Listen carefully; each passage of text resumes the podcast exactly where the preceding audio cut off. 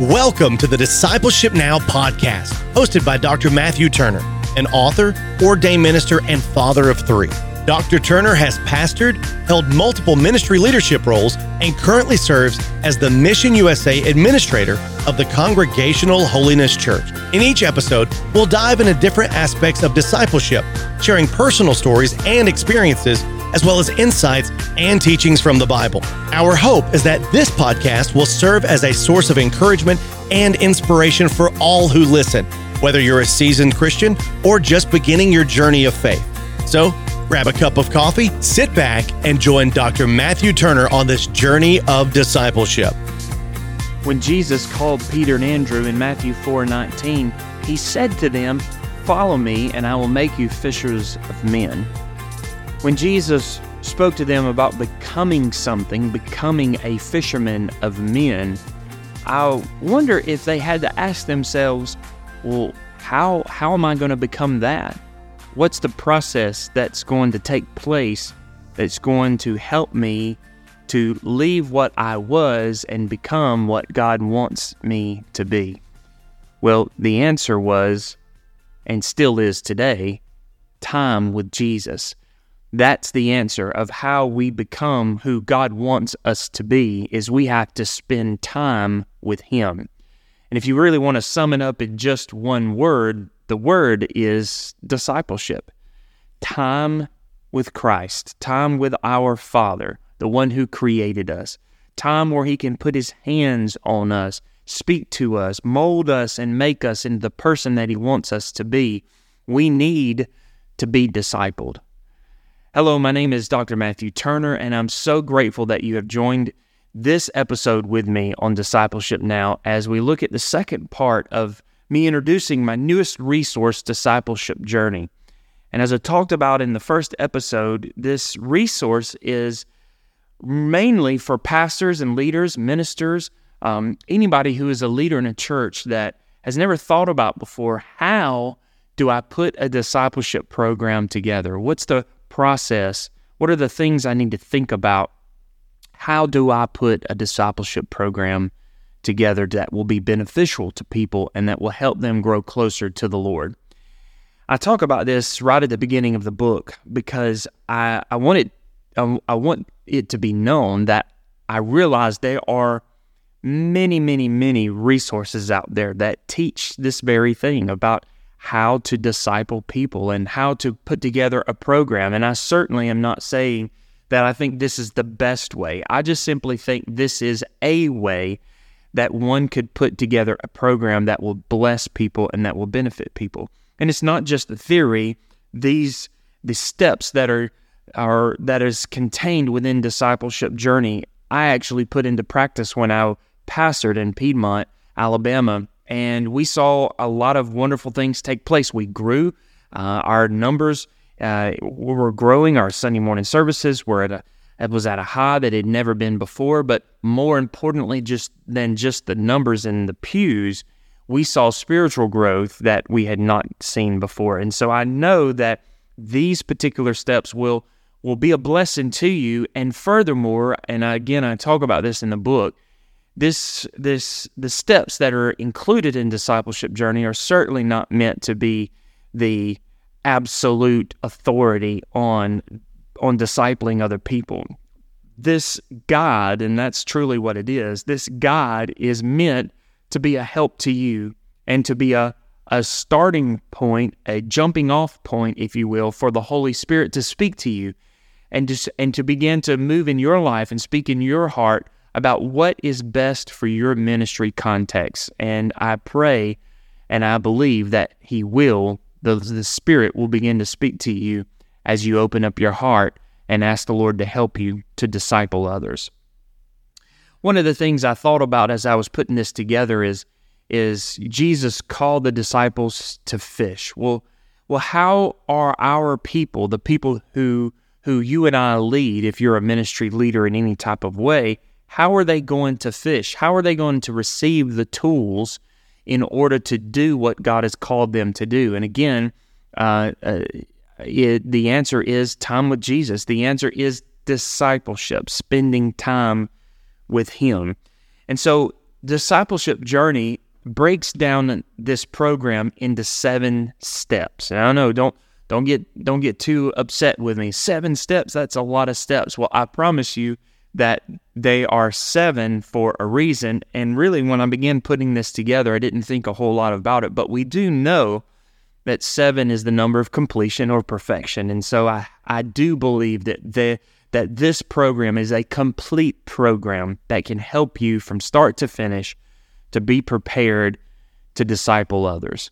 And so the book is broke down into really three sections.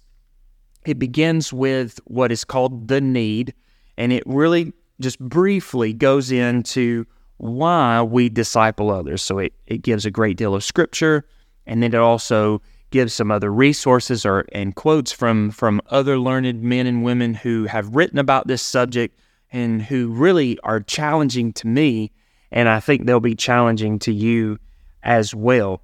And so it starts with the need. And then the second section of this book is called the approach. And the approach is where you find the seven steps. So, really, the approach is the meat of this small book. It's where you find exactly how you should lay out your discipleship journey based upon this book, anyways, how you should lay it out. And it goes into detail, helping the reader from start to finish how to walk through those steps and then it ends with uh, with the third section, which is called the resources, and it's in that section that each step is detailed on the things that are needed in order to complete that step. And so it will make much more sense as we kind of go through it, and as well, especially if you get your own copy. And speaking of that, let me just remind you that you can purchase a copy of Discipleship Journey on Amazon. Just go to Amazon and you could type in Discipleship Journey, and the subtitle is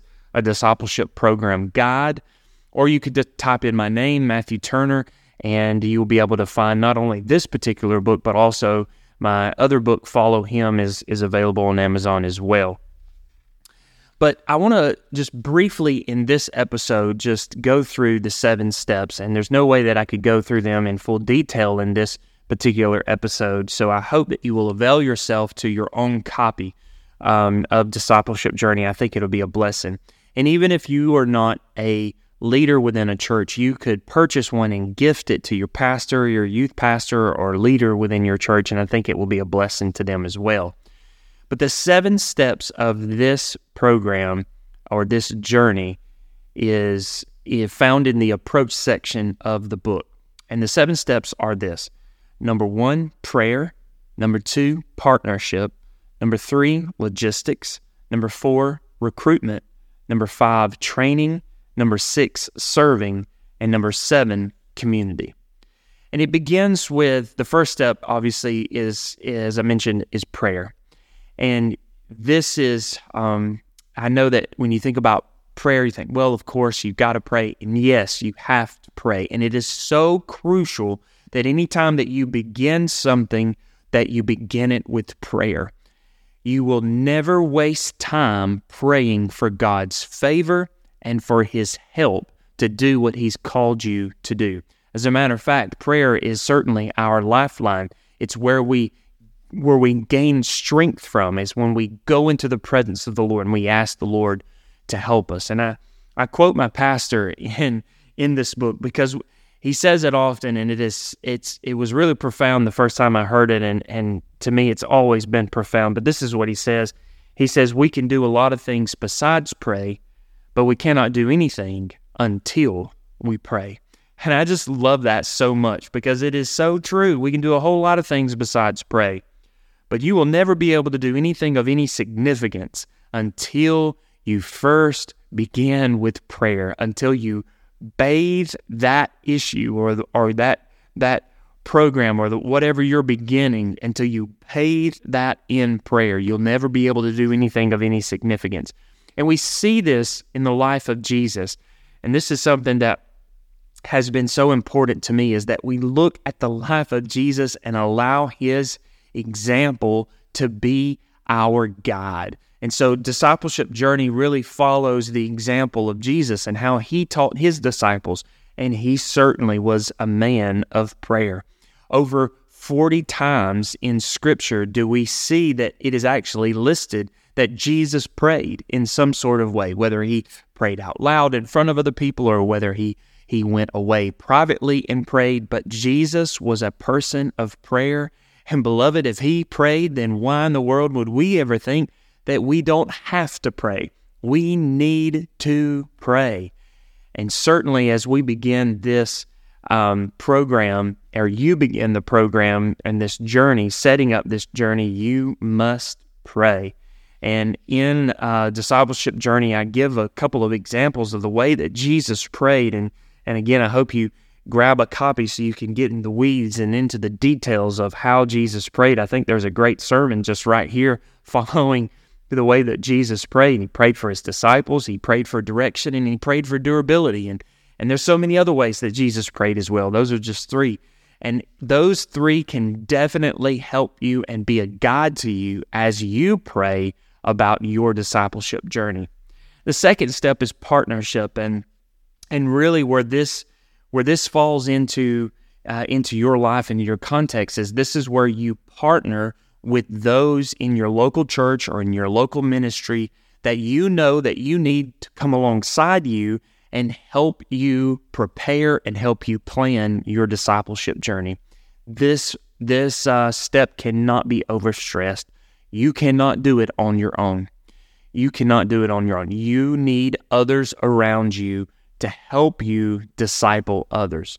Jesus used other people, he used stories, he used all kinds of things, objects to teach lessons and to help him disciple those who followed him. And so do you. You need help. And so we need help from the Lord, and we also need help from others. So partner with people. And I mentioned how that partnership partnership is essential in implementing your discipleship journey. You must meet with your church leadership. You must meet with deacons or elders or whoever it might be within your church that's going to help you. You need partners. And then the third step is logistics. And this is where you begin to write down okay, how are we going to do this? Where are we going to do this? What is the material we're going to be using? All of the logistical things that you need for your discipleship program or your discipleship journey need to be listed in your logistics step. And uh, it goes into detail a great deal uh, in discipleship journey about the logistics. And so when you when it comes to serving, what are you going to be serving? And are you going to go out in the community? And what are you going to be doing? And all of these things. And uh, this is a great place to also mention that within discipleship journey, there is a QR code that you can scan, and there's a free resource on how uh, to to organize your discipleship journey. When us just talking about these steps, and we're just you know popping one off the other, off the other, and you're like, you know, your head can kind of start spinning. But if you will get your your journey organized, it will help you to know, okay, step by step what to do. And I have a free resource that's available to you, to the reader, but you got to purchase a copy in order to have that resource because the QR code is inside the book. But then the fourth step is recruit. And this is where you intentionally go after the ones that you're wanting to be a part of this program. I remember when I pastored that I learned very quickly that just announcing something and saying, hey, if y'all want to come, come, that's not going to get you a whole lot of uh, a whole lot of participation. Unfortunately, I wish it worked like that, and maybe it would work for you, but for me, that did not work. What I learned is I had to intentionally go after the people that I felt like needed to be in that particular group or whatever it is that I was doing. And so for this particular program, again, in the logistics side, you'll be deciding all of these things. For your discipleship journey, who is it that you're going after? And then when you get into the recruitment side, you go after those people. You specifically go to them. And as the leader, it means so much to the individual if you will go to them and say, Hello, I want you to be a part of this new resource. You're valuable to me. You're valuable to this ministry, to this church, and I want you to be a part of this resource or to this program in this journey. I value you enough and I want to see you grow in the ministry. I want to see you grow in your relationship with the Lord. So come and be a part of this. It lets them know that they're wanted, that they're valuable and that their life has purpose. So go and find the people, be intentional about the people you want in your program. Go recruit them. The fifth thing is training. And this is where you begin to put down on paper and and write down exactly how you're going to train your people. This is getting into the meat of your journey now. The disciples needed to be trained before they entered into ministry. Why didn't Jesus just tell the disciples after he called them, okay, now go? It's because they needed a lot of training. You did, and I did as well, and I still need a lot of training if you just want to know the truth. And so does the people that are in your ministry. So you you need to train them. And how are you going to train them? What are you going to do? And so discipleship journey goes into that detail a great deal and you can it will help you to find great training materials so that you can um, so that you can adequately train your people. The sixth step is serving. So this is again in the meat of the in the meat of the journey here, and this is serving. I found when I was pastoring that if I could get people outside of the church and we get into the community and we serve other people, that that lit a fire under or in, I should say, uh, the hearts of people much more than my preaching ever did. Seeing people's lives changed, changed the lives of the people who in ministry. It changed my life the first time I was able to help somebody and see a smile on their face and see how that it helped them and it will help the people that are in your ministry context, in your discipleship journey. It will help them also to get more involved in ministry, to get more involved in church, to want to come to church. When they serve others, it will bless them so much. And so when Jesus called the disciples in Matthew 4:19, just a few verses later, it said that Jesus went about all of Galilee, teaching in their synagogues, preaching the gospel of the kingdom, and healing all kinds of sickness and all kinds of diseases among the people. What did that do for the disciples that followed Jesus? Did it make them want to just go home and not be around Jesus anymore? Absolutely not. Man, it set them on fire and they couldn't wait for the next day and the next day. And serving is so important to your discipleship journey. I cannot emphasize that enough. You got to get the people outside the four walls of the church and you got to get them out there serving.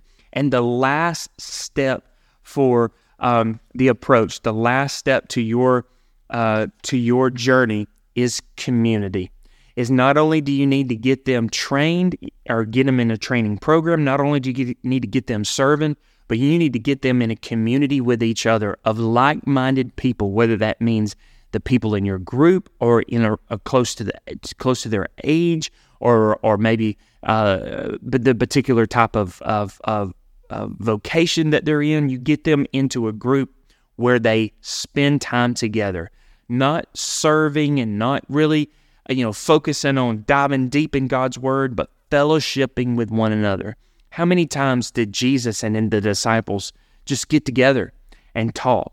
I don't think they always talked about ministry. I don't think they always talked about uh, uh, the word. I think they laughed a lot. I think they had a good time together and it bonded them closer together. And so, the last thing you want to do with your discipleship journey and the people in your journey is you want to get them together and enjoy each other's company. Enjoy being a follower of Jesus. Enjoy being a, a friends with one another. And then uh, the the book discipleship journey ends with resources. And we'll talk about resources in the next episode because I want to make sure I spend enough time talking about how you gather resources together for your journey. But today we spent most of our time talking about the approach, which is the seven steps of discipleship journey. So I hope that you join me next time and I hope that some of the things that I've shared with you today has lit a fire in your heart to get out there and and implement a discipleship journey within your ministry, within your church, and your context. And again, you can go to Amazon and you can type in my name, Matthew Turner, or you can type in Discipleship Journey and you can purchase your own copy. I believe it's just under $10, so it's very inexpensive, and I think it will be a great help to you and your ministry. Until next time, may the Lord bless and keep you. Thank you for listening to the Discipleship Now podcast hosted by Dr. Matthew Turner. We hope this episode has encouraged and inspired you on your faith journey. Don't forget to subscribe and share with others who might benefit from these conversations. Until next time, keep seeking Jesus and growing in your discipleship journey.